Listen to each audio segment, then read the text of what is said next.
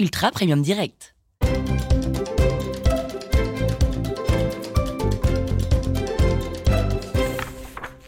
Marseille, semaine 3. Cher journal, c'était l'arrivée d'Ursule après le délai, le fameux délai légal de 7 jours de réflexion. Et j'ai passé ma semaine, mais ma semaine à la câliner dans tous les sens. Donc là, je suis un peu dans un état second. Je suis sous endorphine, quoi, euh, sous hormones du bonheur, du bien-être. Parce que caresser un chien, ça libère des endorphines. Ouais, tout simplement. Donc ça fait une semaine seulement qu'elle est là. Et c'est le bonheur. Mais le bonheur. Enfin, c'est pas non plus hyper reposant. hein. L'arrivée d'un chiot, c'est un peu, j'imagine, parce que j'en ai pas, mais comme l'arrivée d'un bébé, l'arrivée d'un enfant. C'est-à-dire que si tu veux qu'il soit bien dans ses pattes toute sa vie, il y a des trucs sur lesquels il faut pas se louper. Comme la nourriture, par exemple. Un chiot, comme le bébé, il faut l'habituer à ce qu'il mange. Et à ce qu'il mange pas trop vite en plus. Donc j'ai passé des heures et des heures sur Internet à lire plein de trucs sur l'alimentation. Et j'ai même découvert qu'un chiot, ça dépense deux fois plus d'énergie qu'un chien adulte. C'est fou, non? Donc, comment j'ai fait? Eh ben, Au début, j'ai continué à lui donner ce qu'elle mangeait au refuge. Ça, c'est Mathieu qui m'avait dit ça. Il m'avait dit que c'était hyper important parce que déjà qu'on la faisait changer de mode de vie, en passant du refuge à chez moi, c'était un peu compliqué. Donc, j'y suis allée mollo. Et petit à petit, j'ai ajouté les fameuses croquettes sans céréales que j'avais repérées.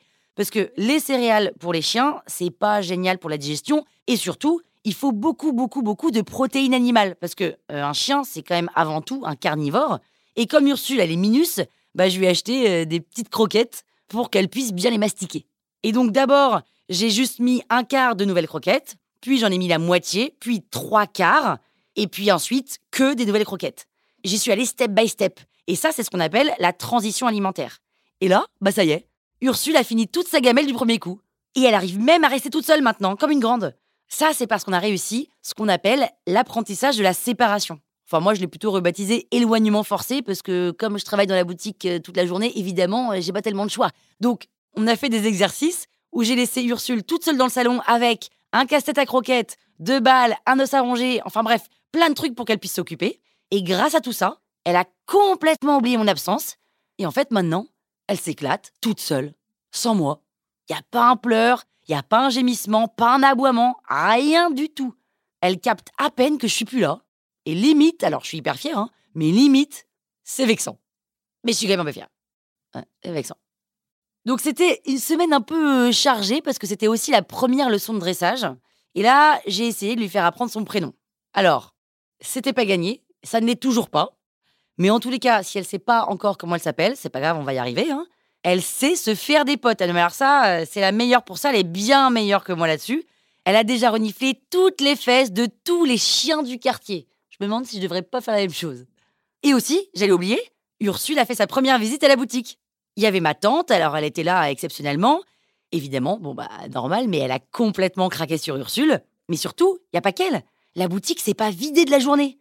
Mais ça, c'est les endorphines, ça, c'est les endorphines. Quand tu vois un chiot, ça te fait tellement kiffer que tu as envie de rester dans la boutique pendant des heures. Et c'est super parce qu'il y a du coup, il y a plein de gens dans la boutique, ça parle, ça reste, ça chill. Non mais j'adore quand c'est comme ça. Alors, ce que j'ai moins adoré, ça a été euh, les accidents, évidemment, hein, parce que c'était la première semaine des accidents. Je déclare officiellement avoir perdu une chaussure.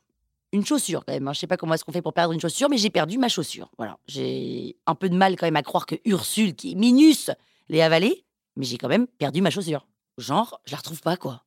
C'est chelou de perdre une chaussure. Bon, ça, c'est la chaussure, perdue, mais j'ai aussi eu droit à un pipi dans mon tote bag. Voilà. Bon, pourquoi pas.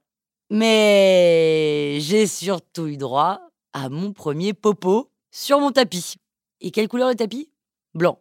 Voilà, bah oui. Sinon, ce serait pas drôle, hein. Oh là là, donc euh, la propreté, c'est pas gagné. Mais on y bosse, on y bosse, hein, mais c'est pas gagné. Mais c'est pas grave, de toute façon, la semaine prochaine, c'est ça, c'est-à-dire dressage à 100%. On ne fait que ça.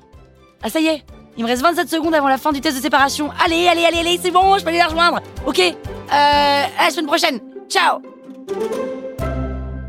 Ce podcast vous est proposé par Ultra Premium Direct, les croquettes premium pour chiens et chats fabriquées en France avec amour.